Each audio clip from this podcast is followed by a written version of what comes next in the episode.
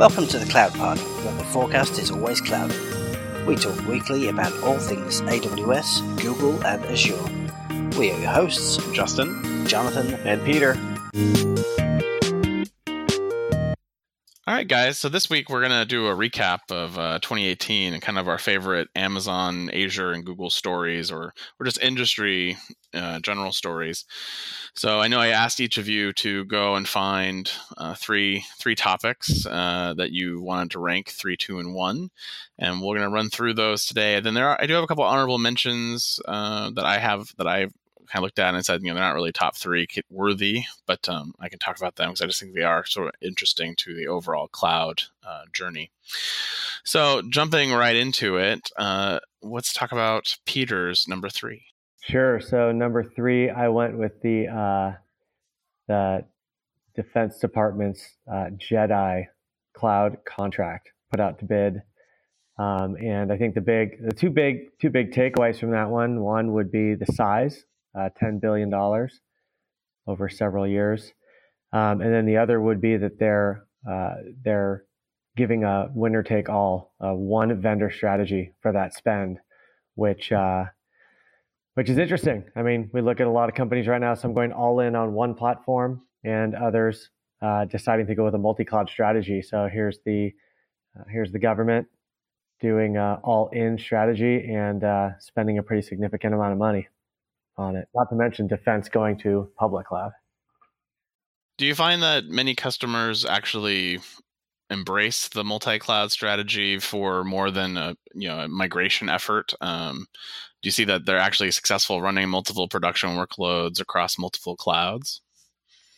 I think a lot of people have that as a strategy, and then they're going to start with one uh, because it's just it's too much to digest. But we definitely have some people looking at DR from one cloud to another you know, traditionally, I, I haven't really found anybody who's running multiple production workloads across multiple cloud providers unless they've you know segmented a very specific set of workloads. For example, their big data or machine learning um, to Google potentially, and then their their EC2 container workloads to Amazon, or if I if they are doing multi clouds because they they chose the wrong cloud provider and they're multi cloud until they get off the wrong cloud provider as they move to the right one. Yeah. um, so it's it's you know multi cloud is really interesting because there are a lot of trade offs to it, but we could have a whole show just talking about that. But um, going back to the JEDI contract, um, you know, do you feel like there's a, a strong contender to win this deal?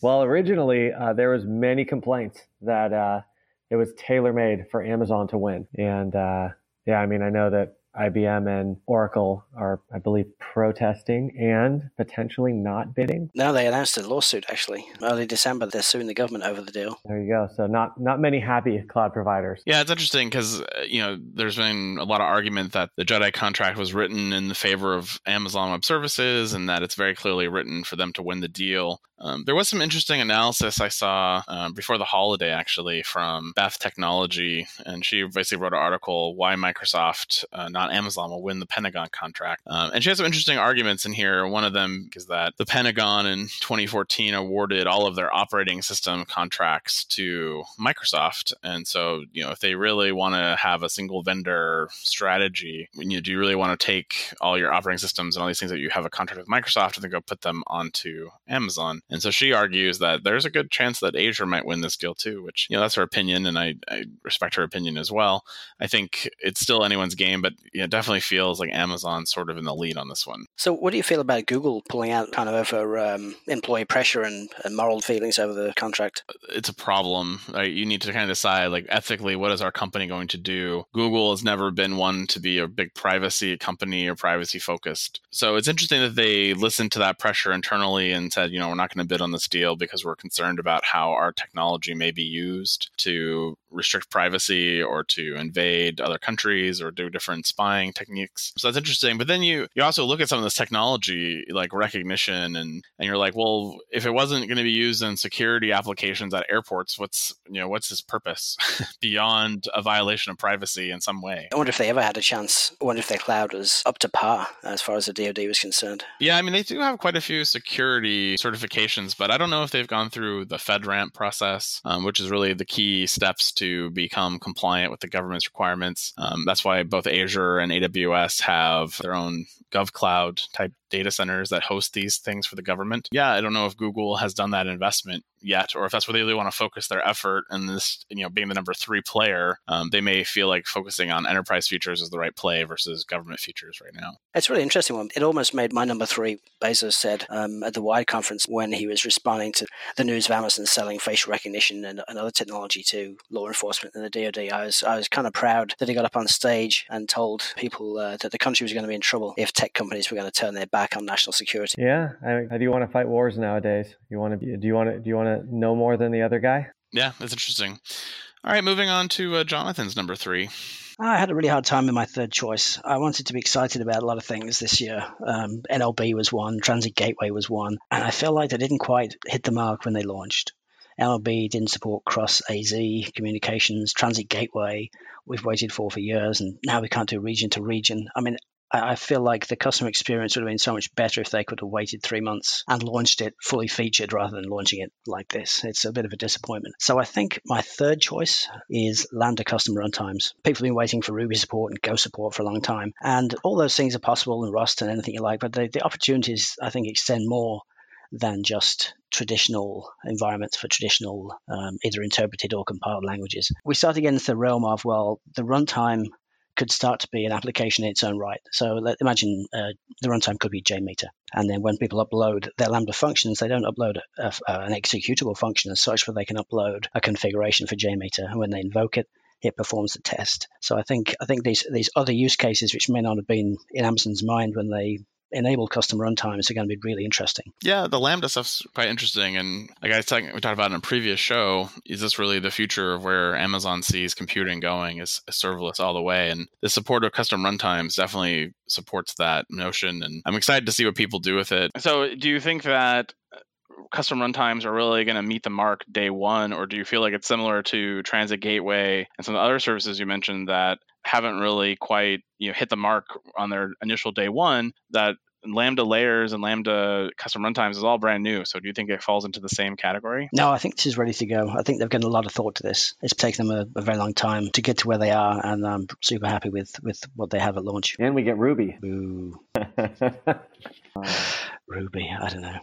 I'm going to make a like a Microsoft QBasic interpreter for Lambda or something like that, just for fun. I mean, I've, I've seen a lot of them pop up in the news feed. COBOL's already done. Oh, wow. a few other old languages. Just run a thousand lambdas to run your mainframe app. How about yours, Justin? What's your number three? Yeah, so uh, I picked uh, Amazon Secrets Manager as my number three, and I chose it for a couple of reasons. One, uh, it's Amazon's second or third attempt at really coming out with secrets management solution uh, you know, with parameter store being kind of what they did last year, now secrets manager being the future. Uh, I think it really opens up a lot of use cases that are really important for computing and security, and you know, being able to put passwords and access keys into runtimes, and it really just really enables a lot of new use cases as well as auto rotation of passwords um, when using RDS, that's that's a fantastic security control and something that a lot of customers have strived to do with a lot of scripting and a lot of code and a lot of potential downtime. Uh, to have this all kind of taken care of, tied to the metadata service and other things we do with roles, I just think it's a really fantastic service, and so it made my number three. Cool. So is it, is it really just a way of, of hiding those secrets away under the covers of um, under the protections of IAM? Well, yeah. So you have the ability to store them in uh, you know into this key store and then basically retrieve them through an IAM role, um, or you can just make them not available visible at all to an end user and say, look,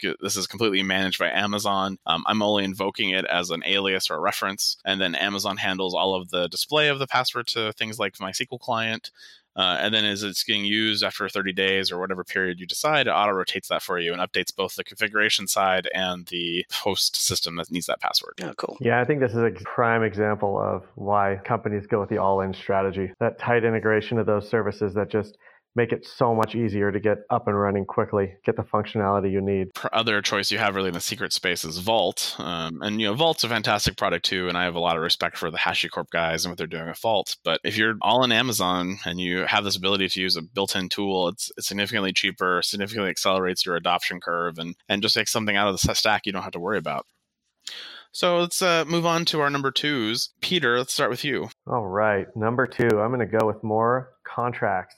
Um, uh, so in 2017, um, Snapchat announced a $2 billion commit to Google, and that's on top of a $1 billion commit to Amazon over the next five years. Yeah, which is a, just amazing to see these contracts getting so huge for, you know, a, a service which in itself advertises that it's, it's uh, no commitment. So this is voluntary action by these companies seeing real value in committing longer term to uh, spend levels, assuming to get uh, whether it's uh, you know closer access to the development teams, I'm sure uh, discounted pricing, et cetera. But uh, the reason this is uh, relevant for 2018, that actually it was through 2017. They announced it in 2018 that they just barely covered their commit spend on those cloud platforms for that year. So it's pretty interesting strategy to commit that much uh, upfront uh, when we really want to have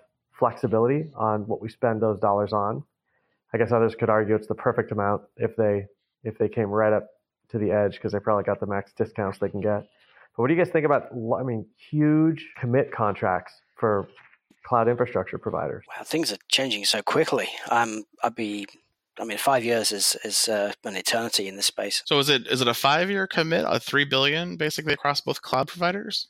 Yeah, it started at like I think four hundred million on Google and fifty million on Amazon, I think, and then each year ramping up on each of those platforms to the aggregate of three wow. Yeah.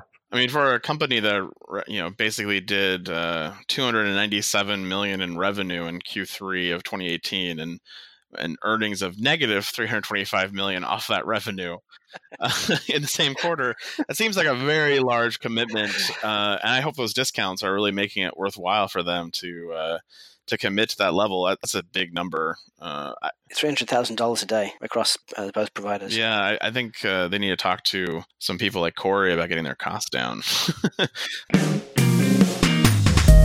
Speaking of AWS, stay up to date with the latest AWS news every Monday morning with the Last Week in AWS newsletter. Corey Quinn gathers the news from AWS, strips out the stuff that nobody cares about, and makes fun of what's left. Subscribe today at lastweekinaws.com. Snark delivered to your inbox. Less fog, more cloud.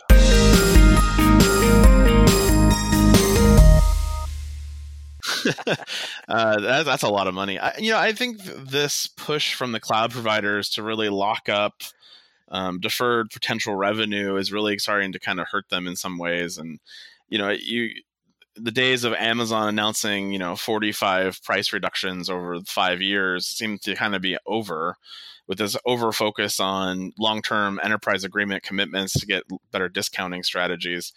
Uh, you know, I, I, think it helps the companies like enterprises that can commit this money, but it, it's a lot of risk and it's a lot of overhead, a lot of cost management. And, you know, are you not optimizing for costs when you're worried about hitting an annual commitment level?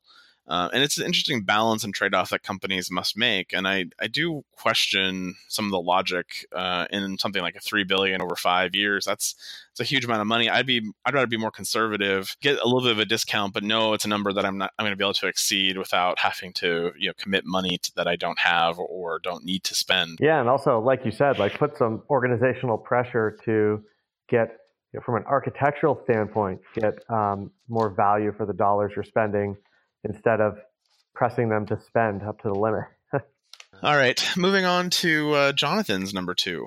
So my number two's got quite some history to it. If you think about how virtualization has changed over the years, it started off with fully emulated virtualization. Everything was was uh, was emulated, very very slow. And over the years, with with Xen releases and KVM releases, we've moved more and more of the work back to the hardware layer. And um, you know, CPU is is all virtual hardware, network I/O is virtual hardware, but things like storage um, and some of the the proprietary uh, interfaces to Amazon technology has been paravirtualized until recently. So my number two for this year is AWS Nitro, which kind of has two faces. The the first side of it is the the new KVM hypervisor, and the second part of that is the uh, the custom ASICs, which Annapurna Labs built for Amazon after acquisition of a couple of years ago. What the uh, Annapurna technology has done is enabled AWS to move the remainder of these supporting services, which used to be paravirtualized software drivers for storage, uh, networking, and in fact all of the EC2 management functions into Silicon, freeing up the entire host to provide services to the clients and uh, also enables them to provide bare metal instances, still with a management layer, but I think Amazon is close now to to true bare metal performance. Yeah, the Nitro stuff's quite fascinating. Um, you know, early days of the C5 were a little rocky as, you know, you kind of see the growing pains of these instances and this Nitro hypervisor really kind of get its feet underneath. And that was in 2017. And now into 2018, um, you know they they feel pretty rock solid. They definitely are faster than the C4 counterparts. They definitely have the performance that you want. Um, and go back to some of the keynotes from like Oracle World. They talk about basically their cloud generation two and how it's more secure because they're not involved in the you know the hypervisor and all that. They're basically doing what Amazon did a year before. So as much as they're trying to claim this is cloud 2.0, Amazon beat them to it a whole year before that with Nitro. And so it's glad to see that this is something that Amazon's continue to invest invest in custom silicone to deliver the computing and the performance that we want. And yeah, if we can get to near bare metal performance without the hypervisor overhead, that's a huge win in virtualization. Yeah, and long term, I mean, I'm sure short term that's going to help margins, but long term, that type of innovation's got to drive price the right direction as well. Price is definitely going to be a factor, and I think that's why you're seeing performance improvements in the C5 without major price discussions yet. But I think what's allowing them to do by getting the Nitro hypervisor in place is allowing them to open the door to a lot of new technologies, really move, um, you know, software-defined networking and all these different storage defined networking classes and being able to do it in a much more scalable, more efficient way. Yeah, NLB's private link, I, I would imagine the transit gateway service. I'm pretty sure all these things are running on the um, ASICs. Moving on to uh, my number two. So I chose the Bloomberg, uh, the big hack, how uh, China used a tiny chip to infiltrate U.S. companies. And for those who are in technology who don't know about this story, basically uh, Bloomberg came out and accused uh, China of inserting a pencil tipped sized chip into motherboards being used in Supermicro hardware. You know, it was a huge story when it broke. Amazon came out immediately and said the story was false. Apple came out and said it was false. And basically, everyone, even including Supermicro, who had a third party come in and investigate their motherboards, posted a letter on December 11th um, that, you know, testing finds no malicious hardware on Supermicro boards. So, you know, overall, it's a huge story because it, if it was true, um, it, it, would definitely have some impacts to how security works in the cloud and potentially put some some companies at risk. But I think at this point we now proven that this story is false or fake news. but uh, it's really interesting because Bloomberg has really stuck to their guns that this is a true story and has yet to back down from it. But uh, it's a great, interesting article, and the, the, techniques that they talk about that it could be used to potentially inject malicious code into a motherboard at boot up is really fascinating. You know, right out of science fiction in some ways, but it is a possible attack vector. It's just the likelihood of it being actually exploited are pretty low, especially if you're doing egress traffic monitoring in any way uh, that you should be doing. Um, you would be seeing this malicious traffic happening and you'd be able to detect it pretty quickly. But still, a huge story would have been really interesting if it had been true and what it would have meant for the world as a whole. But uh, at this point, I think it's it's pretty proven to be false. That's a fantastic number two. I remember hearing that news and being in the first 10 seconds horrified and in the second 10 seconds thinking that's just bullshit. I mean it's, it's, very plausible and that's the thing why it's hung around for so long. Why why they haven't um, why they haven't retracted it is is kind of interesting.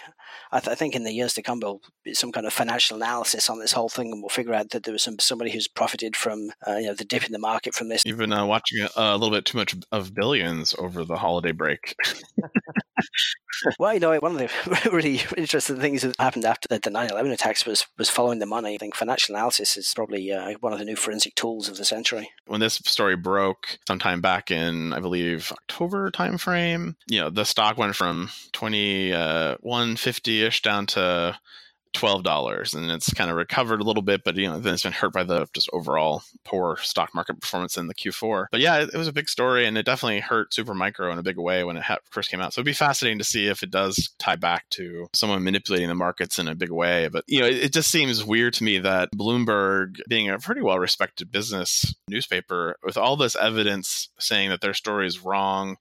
Amazon coming out day one saying it was wrong you know the fact they haven't retracted it in any way is is really fascinating to me and uh, you have to wonder how confident they are in their sources and and what they what they think they have but the flip side of it too is that if it is true right and the story isn't actually that bad for someone like amazon you know they talk about you know this was discovered during the elemental uh, due diligence process, which for those who are following Elemental was bought by Amazon, uh, is powering a bunch of their video transcoding services. If it's true, then you know Amazon did the right thing. They, identified this issue, they reported to the FBI, they've been on the forefront of it, and Amazon could have come out of the story if it was true and said, "Look, you know, we identified this in part due diligence."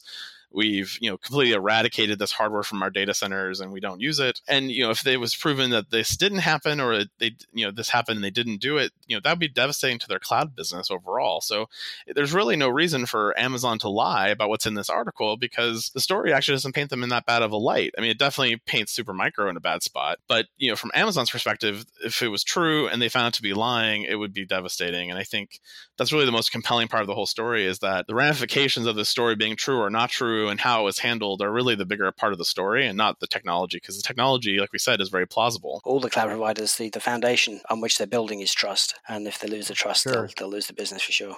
But you know it's kind of cool though from our just from a, uh, looking at how your your instant response was you know we would have noticed it anyway because we're monitoring egress traffic.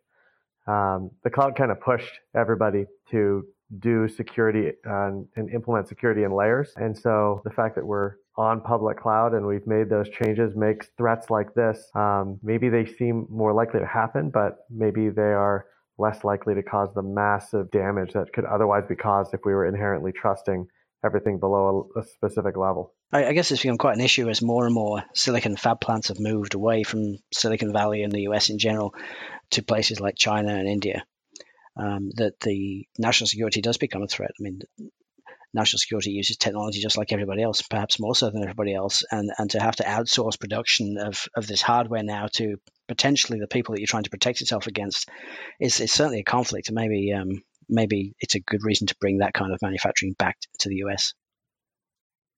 All right, moving on to our number ones. Um, I want to start out because I, well, I think mine's really cool. I think you guys have some better ones.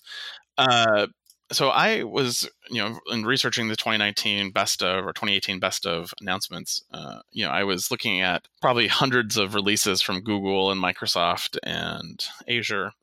And one of the ones that I kind of was just clicking through was Azure DevOps. And, uh, you know, I opened the link in a different tab and I saw I'll come back to this a little later. And, you know, I was like, yeah, you know, Amazon has Dev- DevOps tools, Azure, Google has DevOps tools. They all have these tools. So you know, it's just a Me Too announcement. And so when I actually started to dig into the announcement and kind of look at what they released, I was actually really impressed with the amount of depth that they released in their first DevOps pipeline tools. And it's actually uh, a combination of about five different utilities plus an, a very large extensions marketplace.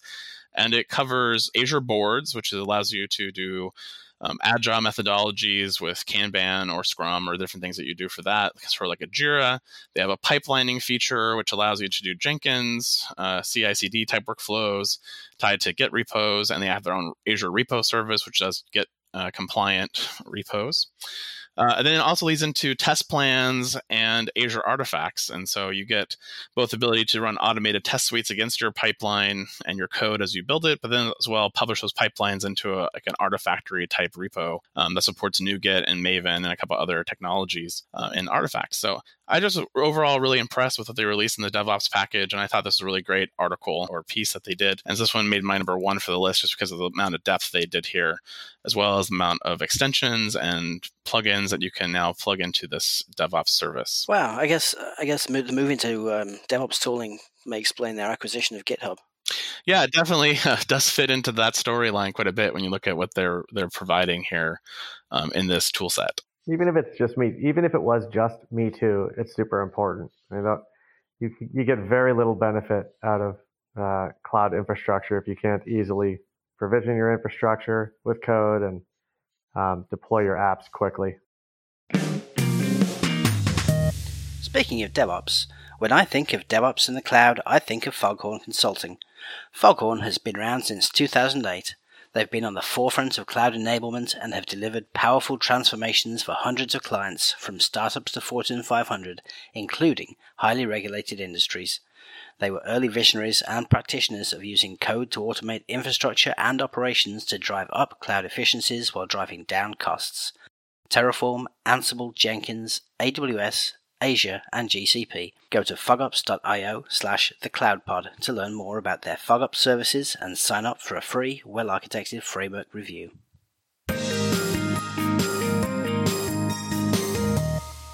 Oh, great. Let's talk about uh, Peter's number one. My number one for 2018, flashing back 10 years ago, uh, perpetual software licenses are losing share, market share to SaaS applications, mobile's growing, dominating.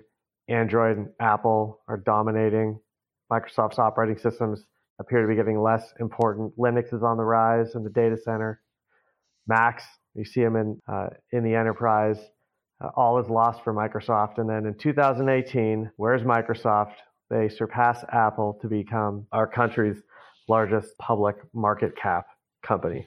So just incredible pivot by Microsoft and um, a way to transform when you're that large of a company to to figure out where the market's going and and change quickly enough to do that, I think is pretty impressive. It's I think more impressive actually is the turnaround that Satya has done since he took over as CEO in 2014. I mean, if you look at 2012, 2013, and the the end of the Ballmer era, you know, it was it was bad days at Microsoft. You know, no one wanted to work there. Uh, they were struggling with their cloud story. They were not really dominating the way they were in Windows and Office. Um, and you know, he takes over in 2014 and you know becomes more open and changes the entire Microsoft ecosystem to be embrace the open, embrace Linux, embrace future technologies, be better on the Mac. And you know, just these last four years have been just shocking how much he's changed it. The culture, they become hip again. People want to work there again. Um, you know, really a strong testament to what he's been able to achieve um, at Microsoft in the last four years we talk sometimes about you know a lot of the Azure revenue being driven from Office 365, but you know that's still a good starting place. And if they can lead that revenue into sustaining long-term growth on the Azure platform, more power to them. Uh, I I think it's it's been interesting. I think it's a company to continue to watch for the next several years. Great. Well, let's move on to your number one, Jonathan.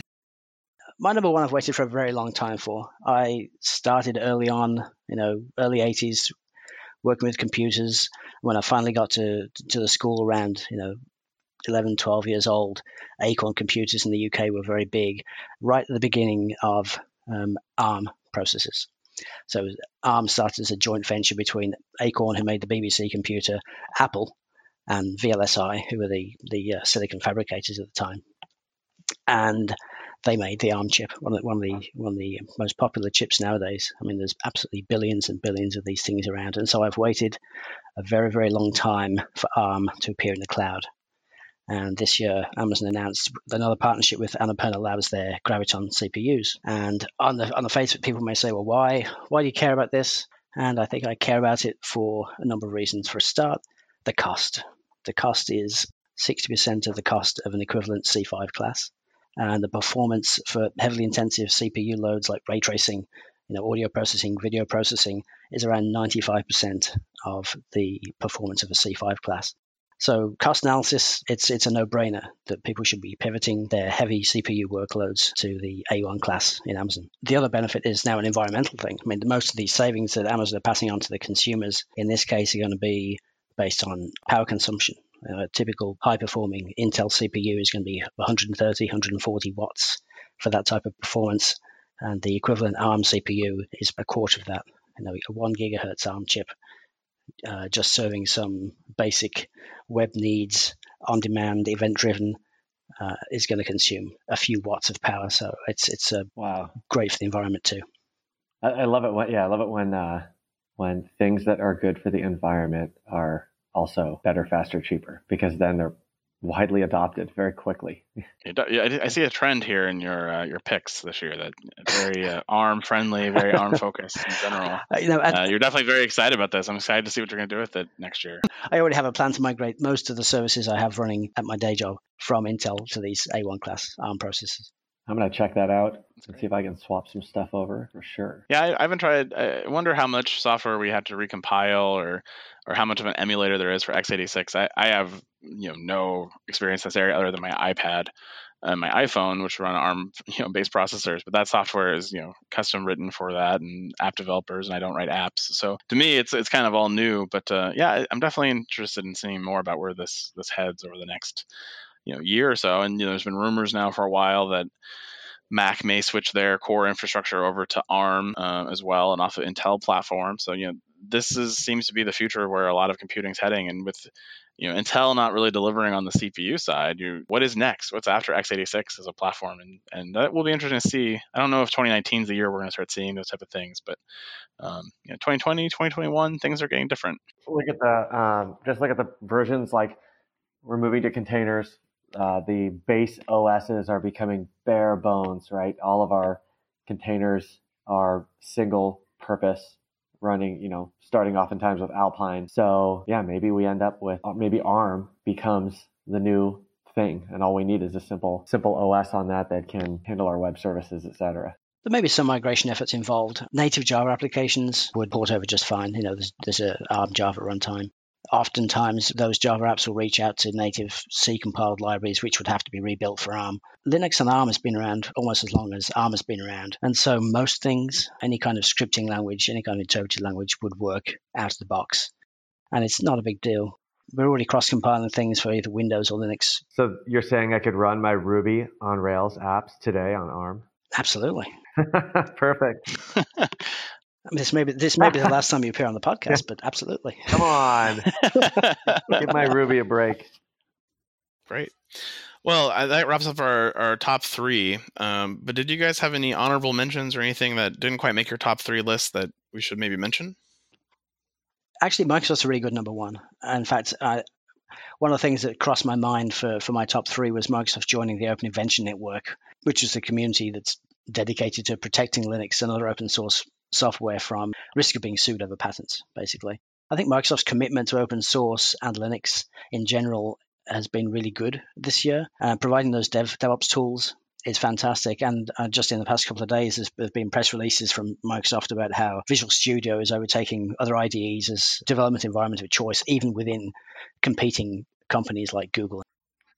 We didn't even touch on IBM acquiring Red Hat. I thought about that, but I don't like it. it's certainly news, definitely news. Uh, but I, I, don't know what to say with that. I mean, did it, did they buy Red Hat for? I mean, Amazon obviously saw this coming early and pivoted away from from Red Hat CentOS to their own Amazon Linux, just as they saw the issues with Sun Java and they pivoted away to their own distribution of Java. The third largest tech acquisition in U.S. history. The first being AOL Time Warner, the second being Dell buying EMC in 2016 for 41 billion. But 34 billion dollars for Red Hat is just an outstanding amount of money. Yeah, I think they sold high. So I, I, I don't know. It's it's weird. Did they buy Red Hat for the for, for, the money they have in the books for support revenue over the next three or four years, or are they really committing to some kind of big changes in the cloud? I've I've never seen IBM as more than really a, a fairly bare metal infrastructure provider. So, so buying Red Hat's kind of a strange thing to me. I mean, are they going to save money by doing this? What's, are they going to retire the, their the own OS? they have their own OS. Oh. No, I'm just kidding. uh, I mean, AIX is a little long in the tooth uh, to begin with, but uh, you know, it's um, it's, it's, a little interesting to me because you know when this broke and you know a red hat i think has it really isn't doing a lot to really move the needle forward for linux and i think we've sort of kind of moved beyond the era that linux versus windows is so important. With the dawn of containers and microservices architectures things like that, the operating system becomes just the platform you're building on top of. And so I think Red Hat has sort of struggled to find an identity, and they were getting pretty good traction with, with the OpenShift product, which is their Kubernetes PaaS layer. And so I think if I was IBM and looking at, you know, they have a pretty traditional software enterprise subscription based business that kind of fits right into an IBM play. You know, IBM has been trying to do some things with containers with Bluemix for a while, but they're not really getting the market traction. So if you look around, who's providing value on top of Kubernetes? And the one that you'd always would hear would be OpenShift. So potentially IBM sees this as a way to take more market share in the OS space that is sort of legacy, but yet steady revenue and then also get a really good stronghold into Kubernetes with OpenShift, I think that's their play. I mean, there's really not a lot else there that I think is really valuable. CoreOS was interesting before they got bought by Red Hat, and then I think it's kind of been going the wayside. Uh, there's been a couple other interesting acquisitions, yeah. Ansible in particular. Um, IBM might be able to do something with that, but you know, again, while Ansible has a humongous uh, open source community around it, they're not really developing enterprise features there, so it's a little weird for IBM. So I really think it's an OpenShift play, and I think it's it's a you know a, a steady revenue stream with the enterprise licenses on Red Hat. But the world doesn't care about Red Hat as much as it used to. Uh, let's talk about uh, the couple that I had. Um, so the first one, uh, Google announced at their conference uh, resource-based pricing, and so um, this is interesting because it's a bit of a paradigm shift for the cloud in general. Um, being able to dynamically allocate both CPUs and or memory in any any denomination you feel fit, and then pay for that based on that resource-based pricing um, I think really starts to change the game for how you think about your compute workloads. And I'm glad to start seeing the cloud adopt you know, cloud providers start doing different things with pricing because I think the model of eh, on demand and then you can buy prepay RIs to get discounting that model was was one way to do it. I like Google's methodology around the more you run the server, the less you pay for it. Uh, I think that's a great model, and I would actually like to see more providers pick up some of that. Um, and this new third model, I think, really starts to change um, a lot of the game as well. And so, excited to see the cloud providers continue to experiment with new pricing models to give more flexibility and more capabilities to the customer base. I, I definitely think it's it's up there as honorable. I definitely think. Uh the, the, more flexibility and pricing, the better. You know, I, I it, when when each of these models comes out, it's almost like you can picture um, the capability, the technology capability to provision and track that drove the, the pricing model in order to ensure that they don't end up, you know, provisioning a bunch of stuff that isn't getting paid for or vice versa. So yeah, I mean, I, I wonder if more and more flexible pricing models is the result of more them better understanding their provisioning models, the scale that they have, making incremental build out less of a risk for them, et cetera. But I bet there's something driving it. This is kind of like if you need 20 CPUs and only four gigs of memory, you know, you can make that choice. And then uh, my last honorable mention uh, was around Kubernetes. And so um, 2018 saw both Azure and Amazon announce competing products for uh, for Kubernetes in general. So Azure K8 service came out right at the end of Q4, you know, Q4 2017, and really GA'd in uh, January February timeframe, and then Amazon, of course, announced uh, EKS and didn't ship that until about Q2 of 2018. And then even Google is continuing to uh, provide more Kubernetes capabilities by offering a new service called uh, GKE on premises. And so they'll basically manage and run your Kubernetes cluster on premises to continue to simplify the Kubernetes story.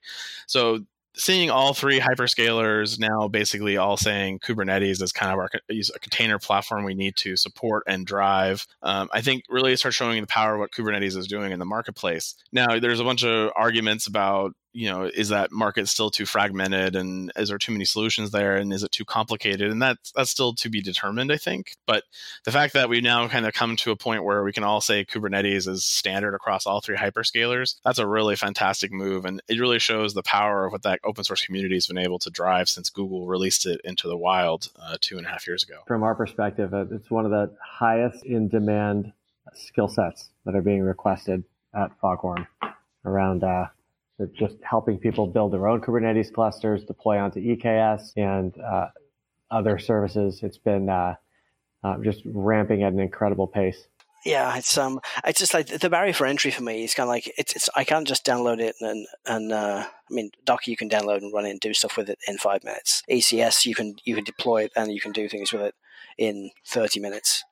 But um, I mean I guess uh, to to do Kubernetes properly, needs needs thought and uh, and planning and some prerequisites like PKI infrastructure and uh, a strong love for YAML files.